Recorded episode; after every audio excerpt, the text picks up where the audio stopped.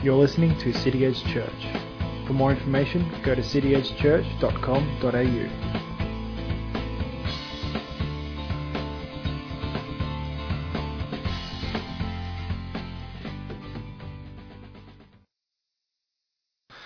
Father, Lord, we lift up Ian to you, Lord. We thank you, Lord, that he's, he's prepared a message, Father, from your heart, Father, Lord. Lord, we just pray, Lord, that you open our hearts, Lord, to receive, Father, Lord, and, and we just pray, Lord, that you work for us, Lord. And as Ian speaks, Lord, we just pray you have the confidence, Lord, and um, just bless him for this in Jesus' name. Amen. Thanks, Mike. And thank you, everyone.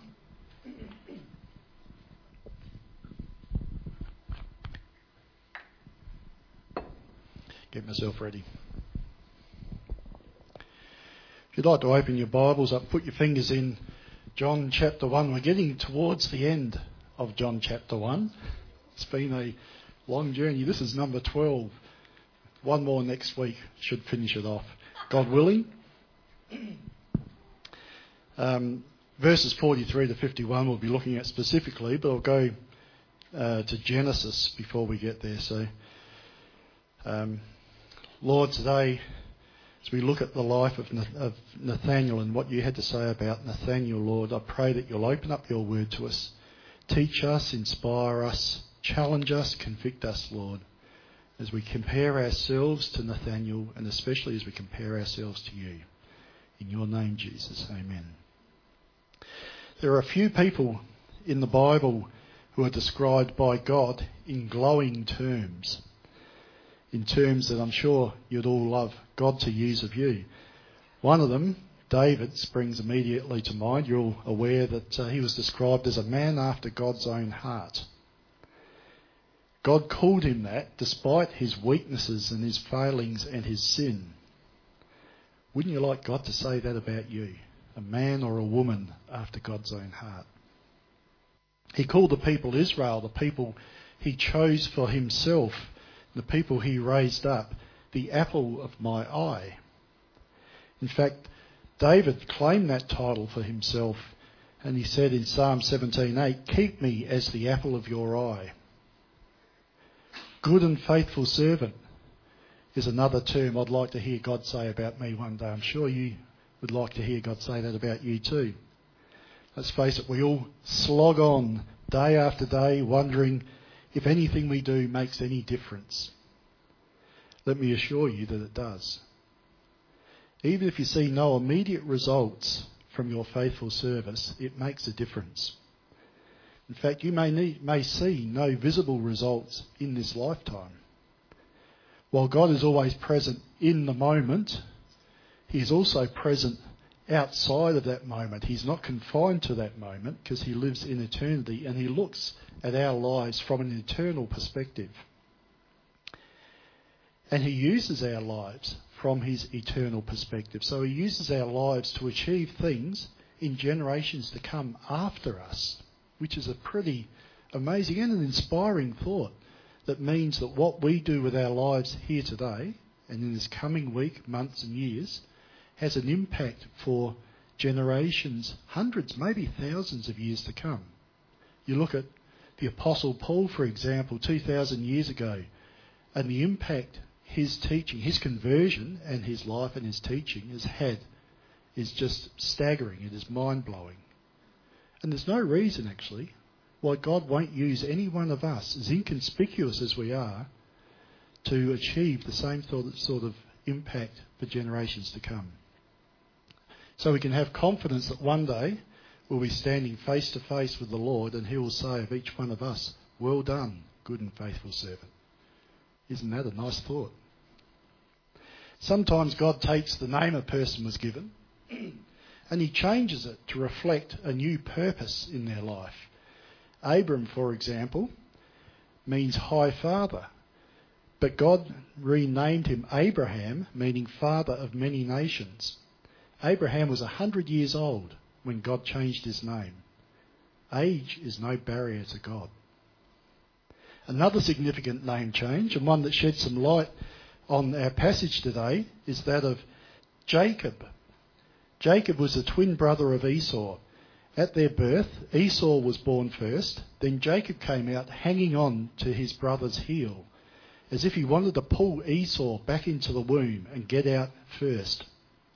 So they named him Jacob, which means in the Hebrew language, heel grasper, or a term that might, might mean a little bit more to us, supplanter or con man. We don't think much about the significance of the name Jacob today. We don't think about much about the significance of any names, really. We don't usually name our kids based on what the meaning of their names are. And probably some of you don't even know what your name means. Um, I looked up many years ago what my name means, and John's as well, and uh, various other versions of that means God is gracious. And I think that's a beautiful name to be called God is gracious. I love that. So any versions of, of John or Ian or Joanne or um, Johanna, names like that, and and uh, Jean, the French name, and probably Ivan, the Russian name, things like that mean God is gracious. So um, I'd encourage you, if you've never looked up what your name means, have a look and see. Yeah, Merrily knows. Warrior. Warrior. He's warrior. there you go. So the name Jacob doesn't mean very much to us as far as its meaning goes.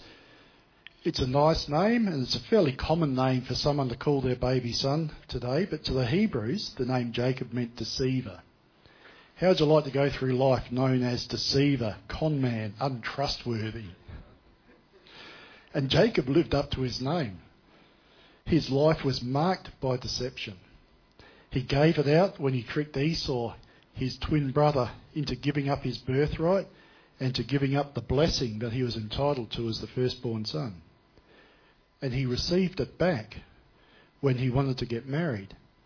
He worked for free for his uncle Laban for seven years to get Rebekah's hand in marriage, Laban's daughter. But on the wedding night, Uncle Laban tricked him and snuck the older sister Leah into the marriage bed first. And Jacob had to work for another seven years to get Rebekah's hand in marriage. I can't imagine Leah felt very good about that. Jacob tricked his brother, he tricked his father, he tricked his uncle to become his father in law, and Jacob got what he deserved. Some people would call it karma. I would call it reaping and sowing. You sow deception, you reap deception. But we can make a connection between heel grasper and an earlier, earlier event in Bible history. Back in the Garden of Eden, you'll recall the serpent deceived Adam and Eve. And the Lord announced the coming Saviour, and he told Satan, this is Genesis 3:15, I will put enmity between you and the woman, and between your offspring and her offspring. He, that is Jesus, shall bruise your head, and you shall bruise his heel. We know that Satan, that serpent, is the great deceiver. But his power is gained entirely from lies and deception. He did it successfully in the Garden of Eden. He tried it on Jesus when he tempted him in the wilderness. He used deception to ensure that Jesus was crucified.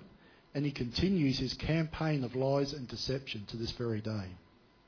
Satan continues to grasp the heel. It's important for us to take notice of that, for lies and deception cause many of the problems we face. And many of the problems we create for ourselves come out of our lies and our deception. Have you ever known someone whose automatic response to a question was to think up a lie? I have. I've known someone like that. A, a person who was asked, oh, Can you come and do such and such on a certain day? This person already had a previous booking, a legitimate appointment, and uh, couldn't come on that particular day. But her first response was to think up a lie to cover up for it.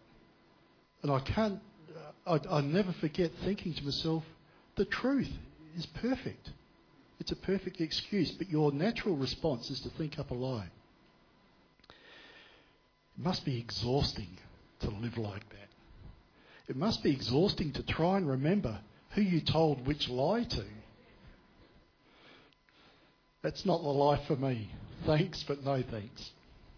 Anyway, Jacob had his name changed by God to Israel, a name that means wrestles with God. The story in Genesis, which if you want to have a look at, Genesis 32:22 it starts. The story in Genesis tells us that on his way back home from Uncle Laban's place, with his two wives, his 11 children, his servants, and all his livestock, he wrestled with God. Jacob had spent 20 years working for Uncle Laban, most of it for free. And on his way back home, he wrestled with God. So, Genesis 32, the same night, Jacob arose and took his two wives, his two female servants, his eleven children, and crossed the ford of the Jabbok. He took them and sent them across the stream and everything else that he had. And Jacob was left alone, and a man wrestled with him until breaking of day. When the man saw that he did not prevail against Jacob, he touched his hip socket, and Jacob's hip was put out of joint as he wrestled with him. Then he said, Let me go, for the day has broken. But Jacob said, I will not let you go unless you bless me. And he said to him, What is your name? And he said, Jacob. Then he said, Your name shall no longer be called Jacob, but Israel, for you have striven with God and with men and have prevailed. Then Jacob asked him, Please tell me your name. But he said, Why is it that you ask my name? And there he blessed him. So Jacob called the name of that place Peniel, saying, For I have seen God face to face, and yet my life has been delivered. It's a strange story. We never find out just how Jacob wrestled with God. It seems from the description to have been a physical wrestling as man on man, and yet this man must have been God. But it doesn't seem that it was a, an assault, an attack. It doesn't seem that there was any violence intended, in spite of the fact that he touched Jacob's hip and dislocated it or whatever, and Jacob walked for, with a limp for the rest of his life. But it doesn't seem that there was any violence intended. It's a really strange story. But this event became a turning point in Jacob's life. And it's where the name of the modern nation Israel comes from. Before we, uh, we look at that any further, let's have a look at our passage in John today. And in this passage, we see Jesus call Nathanael a true Israelite in whom there is no deception. Starting at verse 43. The next day, Jesus decided to go to Galilee. He found Philip and said to him, Follow me. Now, Philip was from Bethsaida, the city of Andrew and Peter. Philip found Nathanael and said to him, We have found him of whom Moses in the law and also the prophets wrote, Jesus of Nazareth, the son of Joseph. Nathanael said to him, can anything good come out of Nazareth? Philip said to him, Come and see. Jesus saw Nathanael coming toward him and said of him, Behold, an Israelite indeed, in whom there is no deceit. Nathanael said to him, How do you know me? Jesus answered him, Before Philip called you, when you were under the fig tree, I saw you. Nathanael answered him, Rabbi, you are the Son of God, you are the King of Israel. Jesus answered him, Because I said I saw you under the fig tree, do you believe? You will see greater things than these. And he said to him, Truly, truly, I say to you, you will see heaven opened, and the angels of God ascending and descending on the Son of Man. So, what does it mean to be a true Israelite? You don't have to read very far in the Bible to see that very few Israelites in history fit the description that Jesus had of of Nathanael, a man in whom there is no deceit. With rare and notable exceptions, they continue to imi- imitate Jacob the deceiver rather than Israel, the one who wrestled with God. Even David, the man after God's own heart, was not blameless.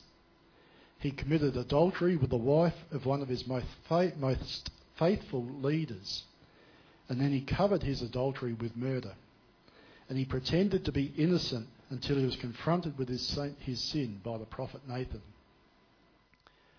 Biblical history is filled with people, Israelites in name only, who honour me with their lips, but whose hearts are far from me, as Jesus said in Mark 7.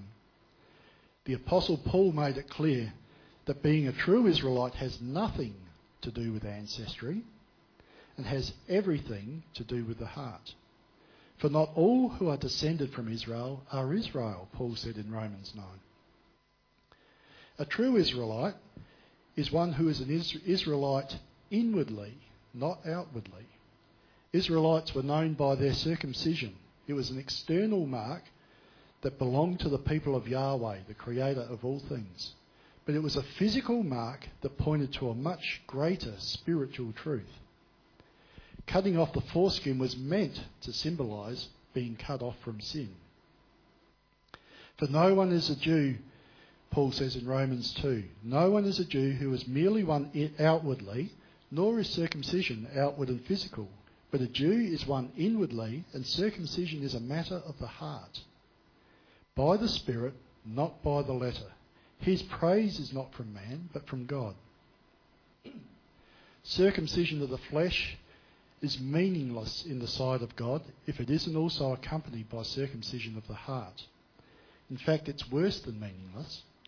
It becomes a cause of judgment before God. Paul also said in Romans 2 being circumcised is worthwhile if you obey the law. But if you don't obey the law, you are no better off than people who are not circumcised. In fact, if they obey the law, they are as good as anyone who is circumcised. So everyone who obeys the law but has never been circumcised will condemn you. Lest you think it only applies to Jews in centuries past, the same warning applies to all those who are religious today but not actually saved, not born again. Those who go to church regularly, who give to charity and help little old ladies across the street. Those things are good and necessary things to do, but unless your heart is circumcised, unless your heart has been changed, unless you have put your faith in Jesus Christ, these apparently good works will actually condemn you on that great and final day when Jesus comes to comes back to judge the living and the dead. So to be a true Israelite is to be pure of heart, pure of motive, free from deceit, free from guile, as the old King James Version puts it. If you don't know that word, G U I L E, guile, I love that old word guile.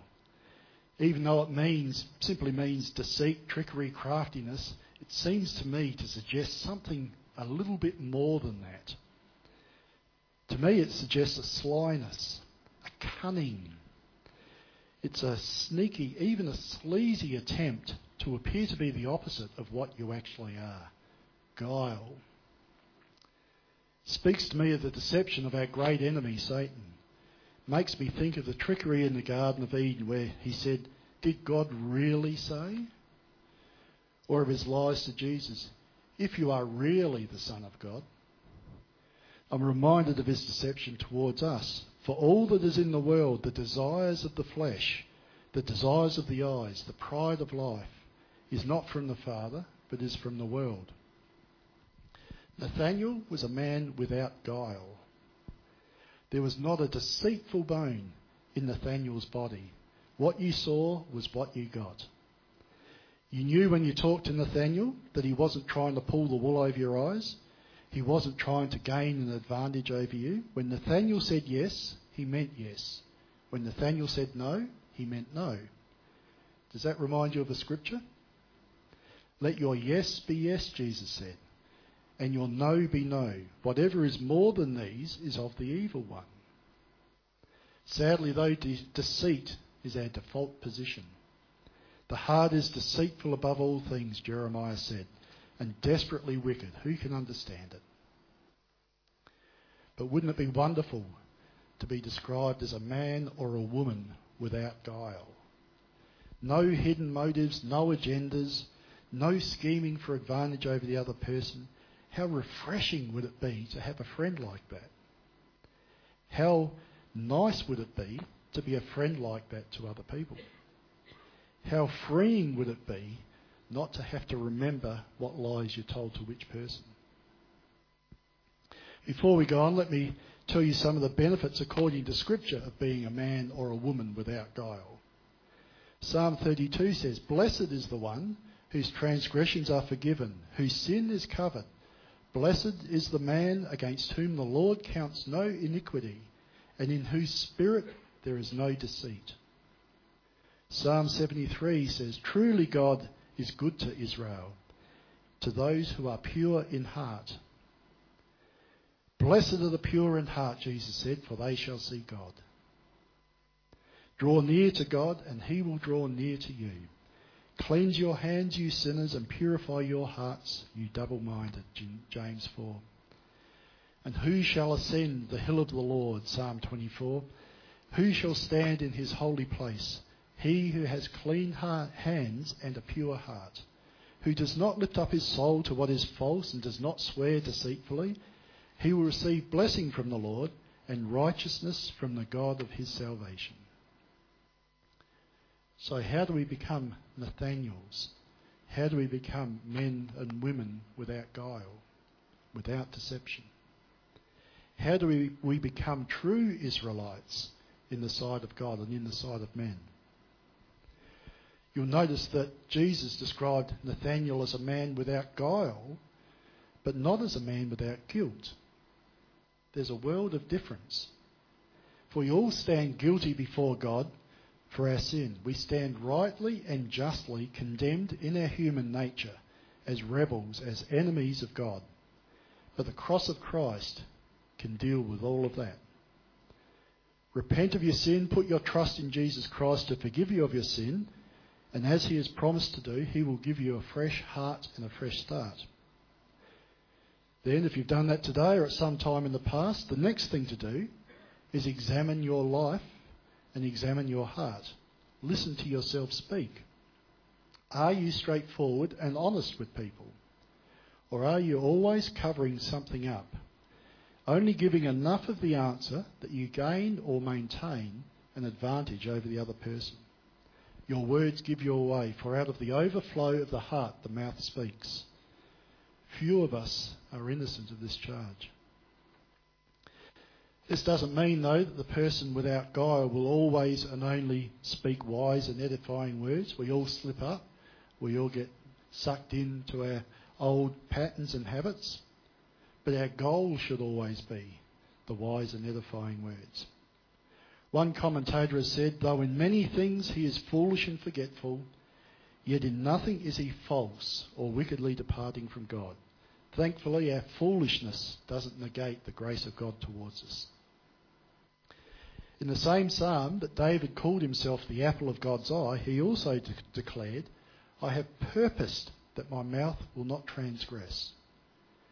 There's a choice we can make about how we live our lives and how we use our mouths.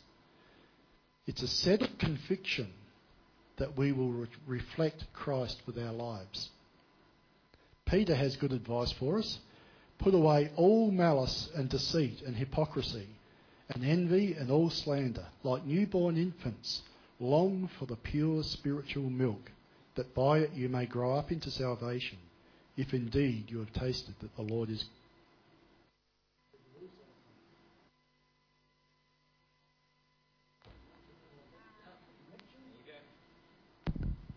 That.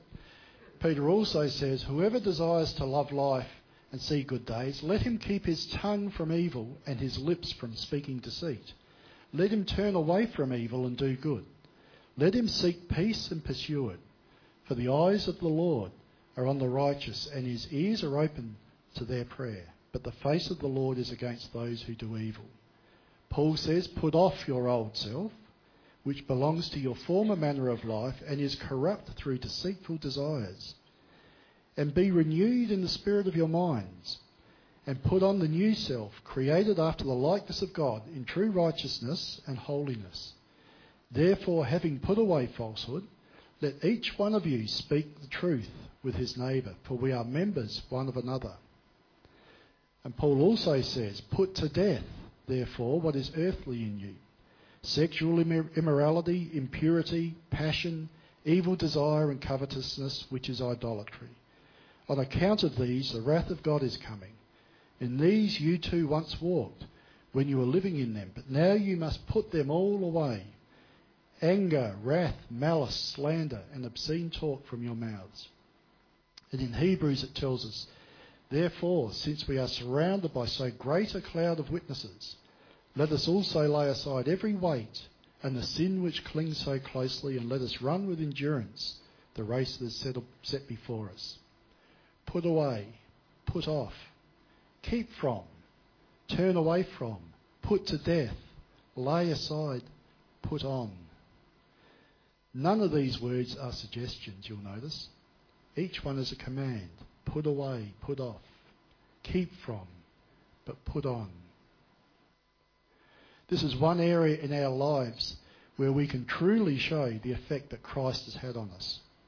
For when we live a life without guile, we reflect Him perfectly. They made his grave with the wicked, it says in Isaiah 53, and with a rich man in his death, although he had done no violence and there was no deceit in his mouth. The one we claim to follow, the one in whose image we are being remade, was without deceit.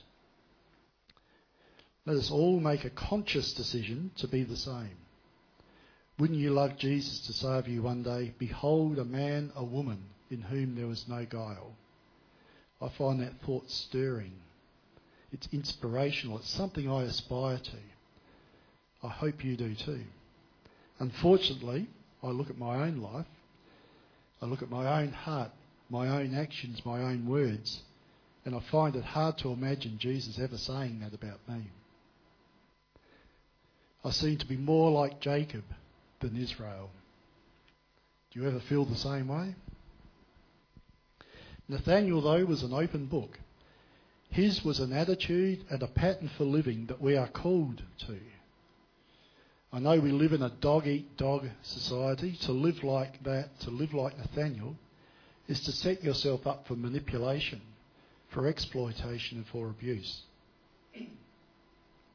Beloved, I urge you as sojourners and exiles to abstain from the passions of the flesh, which wage against your soul. Keep your conduct among the Gentiles honourable, so that when they speak against you as evildoers, which they will do, when they speak against you as evildoers, they may see your good deeds and glorify God on the day of his visitation. They will speak against you, but you keep your conduct honourable.